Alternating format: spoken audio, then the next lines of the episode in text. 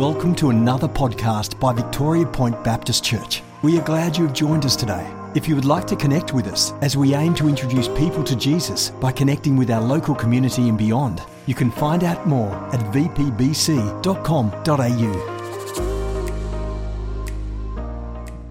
Hello, yes, I'm on. Um, it really is a privilege um, to be here.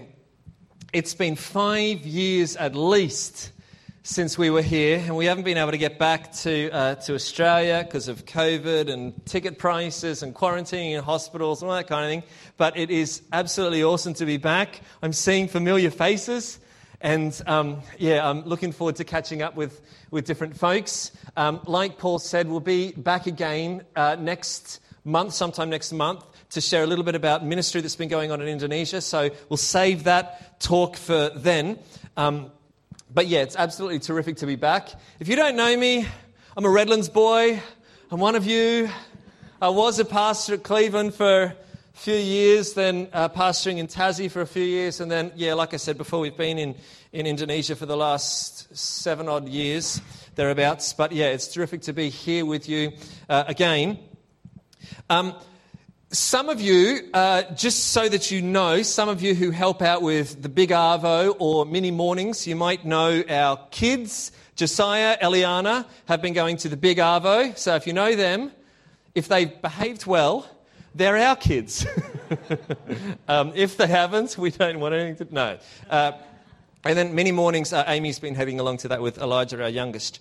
Um, tonight, uh, we're we're going on with this series. There's been a series apparently uh, happening here in the evening services on intimacy with God. How do we build intimacy with God? And there's been different speakers sharing their own uh, experiences, thoughts about how they themselves have been able to build uh, and develop intimacy with the Lord. It's a great topic. I don't know what's been shared, so there's a chance that what I'm saying has already been said. Can't help that. Sorry about that. Um, I'm guessing that there have been people who have shared on spiritual disciplines, the importance to be de- delving into the Word of God and prayer, or perhaps people have been sharing about um, being filled with the Spirit and so forth. And all there, there's so many things that could be said about building intimacy with God. The what what I want to do is talk about something that's a little bit different from those. Um, because for me, the thing that destroys intimacy with the Lord more than anything else is when I lose track of trusting in Jesus alone for my salvation. Because when that happens, um, I doubt my salvation and I feel like God is angry with me or disappointed in with, with me and I just want to run away. It happens all the time. So, um, well, it doesn't happen all the time. I, I, in the lives of Christians, it can happen all the time. It's been a long day. So, let me explain a little bit more what I mean by that there's many, many Christians. According to Australian statistics for the record, it's like 50% of Australian church going Christians. And I'm pretty sure in Indonesia it's more than that. There's lots and lots and lots of Christians who have this as their Christian experience. What we do is we sin, because we sin every day. And then after we sin, we feel, we know that God sees it because God sees everything right? And then we feel like he's disappointed in me or he's angry with me. So what do we do? We run away from him. We do the Jonah thing, which is really stupid because you can't run away from God, but we run away from God anyway. And after we feel better, in other words, when we forget about it, we come back to him again and then we do it again. And it happens again and again and again. And that is not the gospel. That is not good news. That is a burdensome life filled with doubt constantly feeling like he is angry or disappointed in me. That is not the gospel, but that is the Christian life for a lot of people, and it's burdensome. It's not good news. And, so when that happens, when that cycle is happening, there is no intimacy with God. Do you agree? Have you experienced this? Yeah? We do the run away from God thing? Is anyone willing to own up? I've done this lots. And for me, the thing that most creates intimacy with God is when I am absolutely 100% sure, positive, that right now, before Him, I am 100% saved, righteous, forgiven, accepted, saved forever. Right? When I know that, not just want to know that, but really know that, believe that, that creates an intimacy with God that is unmatched. When I'm truly sure that I am saved, right? I am saved. I'm on planet Earth for a, a few years and then I'm gone to heaven with Him forever. It's, hap- it's going to happen. It's locked in when I'm totally sure that God is pleased with me, right? So when I'm sure of that, it creates more intimacy than anything else because it, I don't run away from him. In fact, I'm filled up with this joy and this praise for him and so on. And so that's all I want to share about tonight. And uh, what I want to do is share about a text here. It's up on the screen, Ephesians 2 1 to 13, where we see a bit about how we're saved. And my hope is that tonight, any one of us who is saved, which I'm presuming is the vast majority of us, we will walk out these doors knowing, not doubting, knowing that we are already righteous in His sight, already saved, already. It's done. He's pleased with us right now. Not because we're amazing, we're a bunch of idiots. We sin all the time. No offense. Please don't be offended. But because of Jesus, and we'll see that. So the text, Ephesians 2, verses 1 to 13. So if you've got your Bible, you can uh, open it if you'd like, or it's going to be up on the screen. Oh, wow, you're the. You can click? Go for it, mate. That would be awesome. I'm not very good at multitasking. What I want to do is not read through the whole text at once, because um, there's some. Uh, uh, there's some interesting and tricky bits to, uh, to, to get. And so I just want to share bit by bit to make sure that we get what's going on in this text.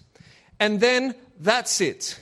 There's no three points after that or application after that or anything like that. I just, my hope for tonight, for the time we've got, is to simply share what the text says, make sure we get it, and that's enough. Agree? Fantastic. Let's pray before we read.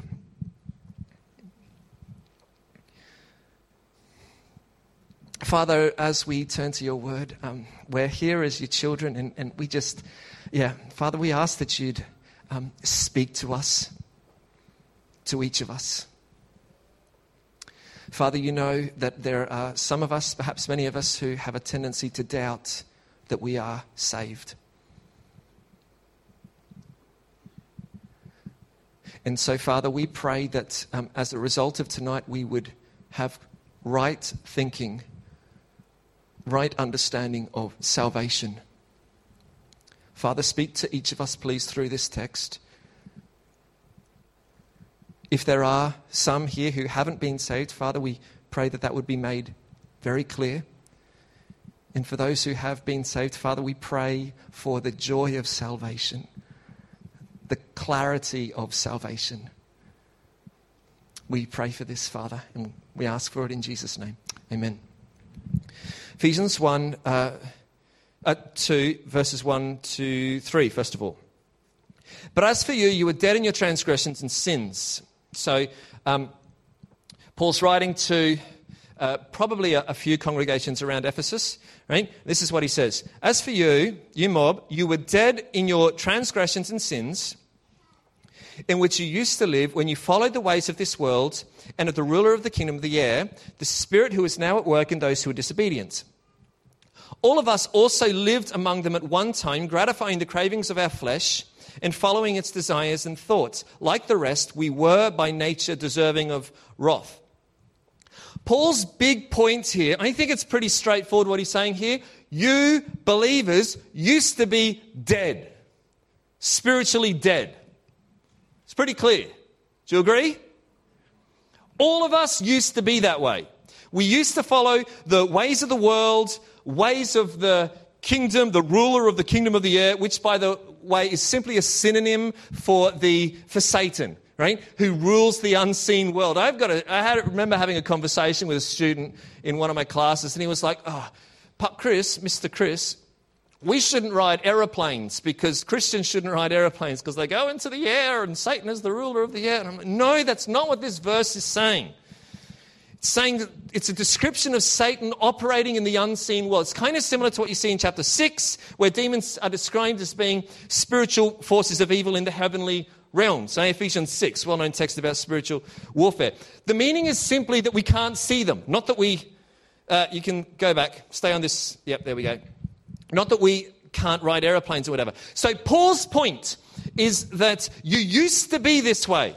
You Christians used to be dead in your sins, but now you're not. Now, when you were dead, in following the ways of the world, following Satan, you were deserving of God's wrath. That's what you were under, God's wrath. Now, when we talk about being spiritually dead, there's of course no difference to our eyes between someone who is spiritually dead and someone who's spiritually alive, right? If we were to go into, uh, where do you go uh, for nightlife in Vicky Point? I don't know. But if we went out tonight, right, we found a big mob of people, and, um, and that many of them aren't believers, we can't see those who are spiritually alive and those who are spiritually dead, right? It, but in reality, there is a universe of difference between someone who has trusted in Jesus and someone who hasn't yet trusted in Jesus. The person who has is alive with eternal life. The person who hasn't yet is dead, not sick, dead. That's what's being said here. And all of us used to be that way. And one of the tragedies for a lot of Christians is that we still think that we are this way. What I mean is, when you're spiritually dead, what Paul says here is that if you're spirit, if you're someone who follows the ways of the world and Satan and so on, you are under God's wrath. God is angry with you. He's angry with your sin. There's punishment coming. And there are a lot of Christians who live as though God is angry with me. He's disappointed in me. His wrath is on me. And it's wrong. It's not the gospel. This, that used to be our condition right? When we were spiritually dead, but it's not anymore. This is in our past. That's verses 1 to 3. But, thank you. Oh, it's so good having a clicker man. But because of his great love for us, God, who is rich in mercy, made us alive with Christ even when we were dead in transgressions. It is by grace you have been saved. This, once again, is not Hard to understand, I don't think, but it's worth reflecting on. We were deserving of God's wrath, but He chose to make us alive. Did we help? No, we were dead. Dead person doesn't do anything except smell bad, right? That was us. He made us alive. We don't contribute to it. It was all a work of God. Why did he save us? According to this verse, because of his great love, because he is rich in mercy, not because we're deserving have this debate all the time with students in class who think that God has saved me because I am so amazing. It's wrong. We are not amazing. We are tiny creatures on a tiny planet who exist for a moment and then we're gone. And even worse than that, we've become enemies of our Creator. We are not deserving. We are saved because He is full of mercy. Love. It's amazing. We don't deserve this. Verse, let's click on. Click a man, thank you. And God not only saved us, right? He raised us up with Christ. Where is Christ? Exalted in heaven. Raised us up with Christ and seated us with Him. We are in Christ. He is in us. That's a doctrine for another day in the heavenly realms in Christ Jesus, in order that in the coming ages he might show the incomparable riches of his grace expressed in his kindness to us in Christ Jesus. This is really, really, really important to understand. When we talk about getting raised up, we normally talk about it in the future, right?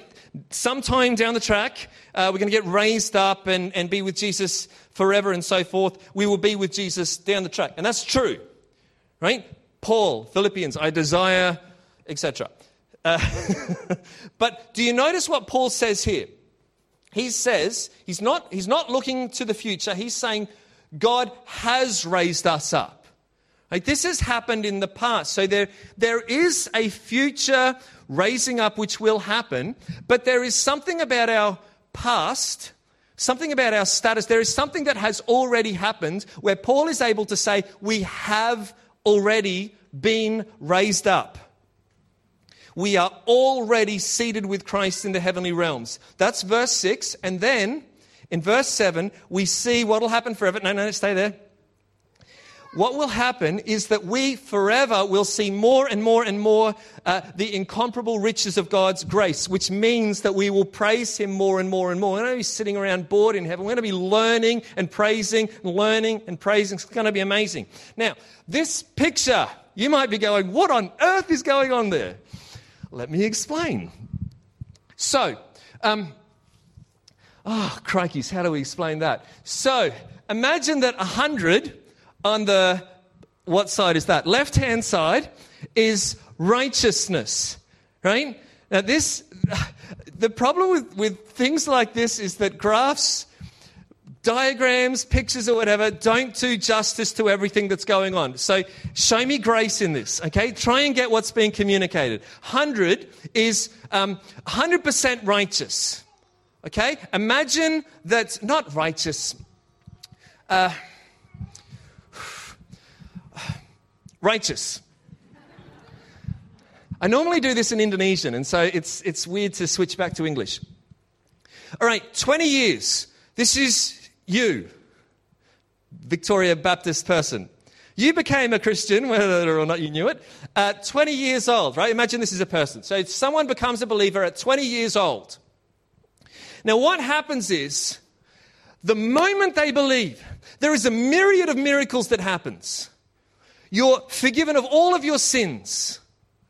You are declared righteous in the sight of the Father. You become a child of God. You become a citizen of heaven, etc. There's a myriad of miracles that happens. One of the things that happens is that your status before the Father is transformed such that you become someone who is 100% right, righteous. That is your new status. So you just go straight from zero up to 100%, boom, done. Does that make sense? Righteous, done. But it's kind of dotted there. So, and then we live, right? You're still living after 20 years old. Now, what happens in our life? Uh, we don't live at this 100% level. We screw up all the time. We stuff up every day. Uh, this should actually be a lot further down, but I'm not very good. I actually drew this. I hope you're impressed. Um, what happens in Christian life? This is uh, this is actually the doctrine of sanctification. Is we go up and down, we grow in our sanctification, right? So we're going. There are ups and downs, but hopefully you can see that the trajectory is upwards. We are becoming more and more right in the way that we're living, more and more sanctified up and up and up and up and up and up, but there are lots of downs in there as well. And sometimes in this Christian living thing, we just feel like, man, this is so slow. I wish it would go faster. But if we look back, we can see that there has been growth. There has been. The Holy Spirit is at work in us. There, there, there is transformation happening. So, anyway, we're going up and down and up and down. But the problem is, the way that we are living is still so far away from 100%. Now, what we tend to do as believers is we look at our lives and we see the distance between where we are, I don't know, 20, let's say 20, and 100, and we go, man, I am so far short of where I should be. God must be disappointed in me. He must be angry with me. And we forget that actually, at the first moments of faith in Jesus, my status was transformed. I'm already righteous. Already. So the Christian life, Christian living, is not an attempt to reach 100 to reach this new status of being right with God. That is not what Christian living is about. Christian living is I'm already there. I'm already 100% righteous, forgiven, accepted, loved more than I know. It's, it's happened. Right? What I'm meant to do in this life right now is seek with all of the power of the Spirit to live as I already am. Live in a way that is consistent with my new identity. Become who I am is the phrase that's frequently used. Does that make sense? Oh, come on, there's like four people who understand. Like, this is amazing. And there's so much more. I feel like one of these television commercial people. There's more, right? At the end, when you die at 80 years old, sorry if you're nearing 80, right? What happens is overnight, your life is transformed. The way that you live and your status uh, become one. They are perfected. Perfection happens. The way that we live and our identity, our status becomes one, and we live in a way that is consistent with our identity forever. No more sin, living righteously.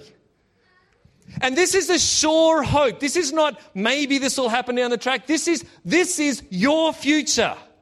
Right? right now, you're somewhere in here going up and down like a yo yo, and you're still a very long way from the top. But right now, your Christian status is seated in the heavenly realms in Christ Jesus. Right now, seated, past tense, aorist if you know Greek. Raised. This is past tense. This has happened. It might have happened years ago for you. It's happened. And we're just waiting. Few more moments. Few more moments. And then we're going to leave this planet Earth and our lives will be transformed and we will see our true identity. We will see clearly who we are in Christ Jesus. This is amazing. It totally transforms the way you go about Christian living because we are not trying to become, we're not fighting for victory. We are fighting from victory. The, the miracles already happened. The status has already changed. It's happened. Now live that way. Okay, I'm getting excited. Um, let's keep going. Why do we doubt? Okay, let's, let's stick on these two. Yeah, let's stick on these two verses. Verse 8 and 9. For it is by grace that you have been saved through faith, and this not from yourselves, it is the gift of God, not by works, so that no one can boast. Because you were dead. For we are God's handiwork, created in Christ Jesus to do good works, which God prepared in advance for us to do. This is just such good news. Uh, now, I think these verses are pretty clear. There is some debate about uh, the Greek. I don't want to go into that. Let's just get the big picture of what's going on here. It is by grace that you have been saved through faith in Jesus, not by works. So, couple of questions. I'm hoping we'll all agree on them. Is Jesus' life, death, resurrection enough? Is, is faith in his life, death, and resurrection enough for our salvation? Yes or no? Yes. Another question Are your works enough to save you? No. We all agree, yes? So, why do we so often doubt our salvation?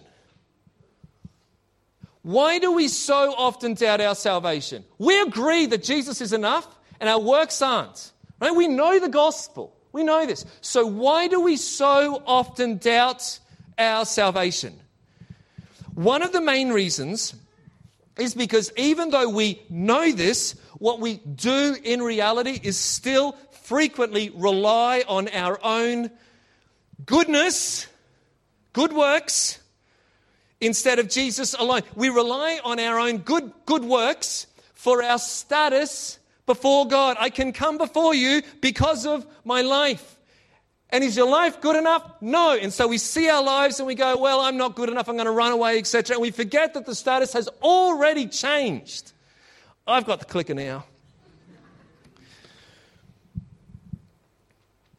The proof that we do this, if you want to test yourself, the litmus test is this. If you want to know if you're just, if you're only relying on Jesus for your, your salvation, the litmus test is this.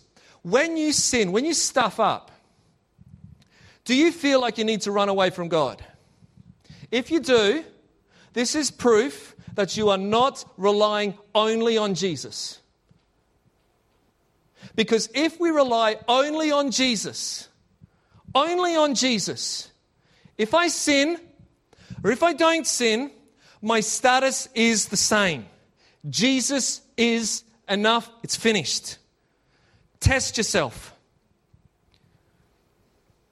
Our default, for the record, our default is always to rely on ourselves. Which is why this whole preaching the gospel thing, it's got to happen to yourself first, every day. The person who needs to be preached to most is you. Right? And then once we get the gospel, think it was George Mueller, wasn't it? The, the German bloke who served in England. He said, The first job of every day is to find yourself happy in God. Find a mirror, preach the gospel until you get it, and then you're ready for the day. I don't know where that came from. Anyway, um, one more thing. Notice what Paul doesn't say here. What Paul doesn't say here is you are saved if you feel like God is near. You, you are saved if you feel full of joy. You are saved if you feel like you're right. You are saved. The basis for our salvation is not our feelings. Feelings will always deceive us. I used to say to some students, I don't say it anymore because it's really inappropriate in Indonesia, but I used to say, if you want good feelings, use narcotics. It's really inappropriate in Indonesia to say that. Because what, what are good feelings, right? If you use narcotics, what happens? I don't know, I've never used them. But apparently you get good feelings, then you get a big downer afterwards, right? That's apparently what happens. Don't use drugs, that's not the takeaway message. Feelings, do you end up better after that? No, you end up worse. They deceive. Feelings deceive us. You will feel like God is close to you if you've had yummy food and a good night's sleep. And we often feel that God, how can God be close to me if we've got food poisoning or if we're not sleeping well? You don't need, you just need a decent night's sleep, man. Your status hasn't changed. Feelings are not a good basis for our beliefs. What a good basis is, is the Word of God. And Paul, read this. This is so clear. You have been saved. Done. It's amazing. Like, just believe it. Believe it. Like, this is what faith is. Anyway, and one more point, verse 10 you've been saved for a purpose. But let's not uh, dwell on that too much tonight. Uh, last slide uh, 11 to 13. Therefore, remember, now here Paul shifts his focus. One of the issues that was going on in Ephesus is that there were big issues between the Jewish background believers and the Gentile background believers, so the non Jewish mob. And Paul's wanting to make sure that uh, they're all united and so forth. And so there's a big oneness uh, focus throughout the, the book of Ephesians. And here he's focusing his, his message towards those non Jewish mob. Uh, Therefore, remember you, that formerly you who are Gentiles by birth and called uncircumcised by those who call themselves the circumcision, in other words, the Jews, which is done in the body by human hands. Remember that at that time you were separate from Christ, right? Before you knew Christ, you were separate from Him, excluded from citizenship in Israel, and foreigners to the covenants of the promise, without hope and without God in the world. But now, in Christ Jesus, you who were once far away have been brought near. Not will be, have been. This is your status. You have been brought near. How? Because of your good works? No, you stuff up every day by the blood of Christ. Done. And so Paul here shifts his attention to the Gentiles and he reminds them that they were, I'll just read them again, separate from Christ. This is in the past, excluded from citizenship in Israel the people of God, foreigners to the covenants of the promise, without hope, without God in the world. This is what you were like. This is your status in the past. Now, what is reality now? Verse 13 Now in Christ Jesus, you who were once far away have been brought near because of Jesus. which is true for all of us. This has happened.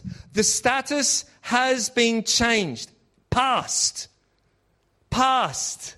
It could be a few years ago.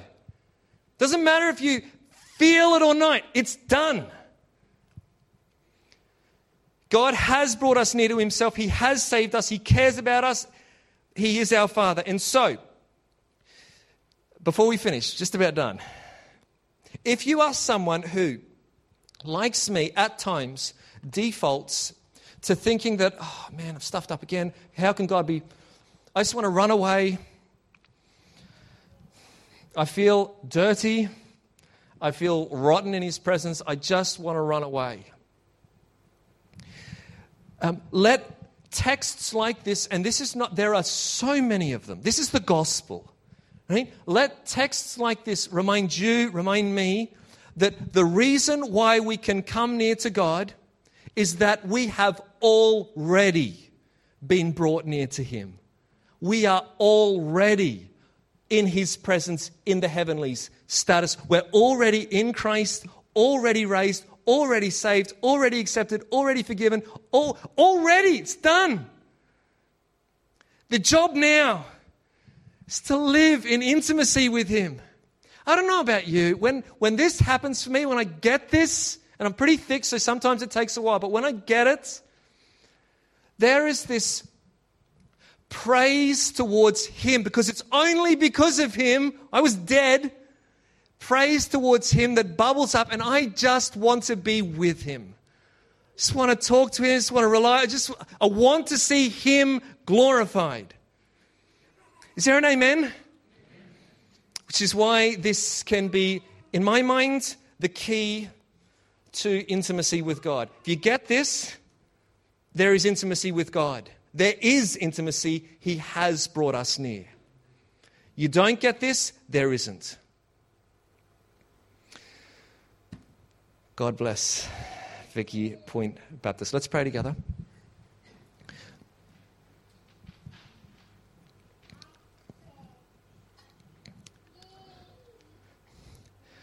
Um, Father, um, the, these are such precious truths and so easily forgotten and so easily misunderstood. And, um, and, and Father, we desperately long to believe uh, your word and not believe um, our um, deceitful hearts, to believe the deceiver, to believe lies. And so, Father, we pray that um, you would help each of us uh, as we live this already transformed and being transformed Christian life to have the joy of salvation. Father, we are so grateful for your amazing plan of salvation. This is amazing that right now we are before you as forgiven, accepted, loved, saved people who will be with you forever. Waiting a few more moments, and then we'll see who we really are already in Christ. Father, this is amazing, and it gives joy and hope and strength. And, and so, Father, we pray that you would make the, the truth of these words of the gospel of Ephesians 2 and so many other texts, Father, we pray that you would um, make this continually clear to us each day so we can live out of it. Father, we want to be um, people who are living intimately with you, who are not going and doing our own thing each day and then maybe coming back to you of an evening. Father, we want to walk with you moment by moment and not run away from you at all.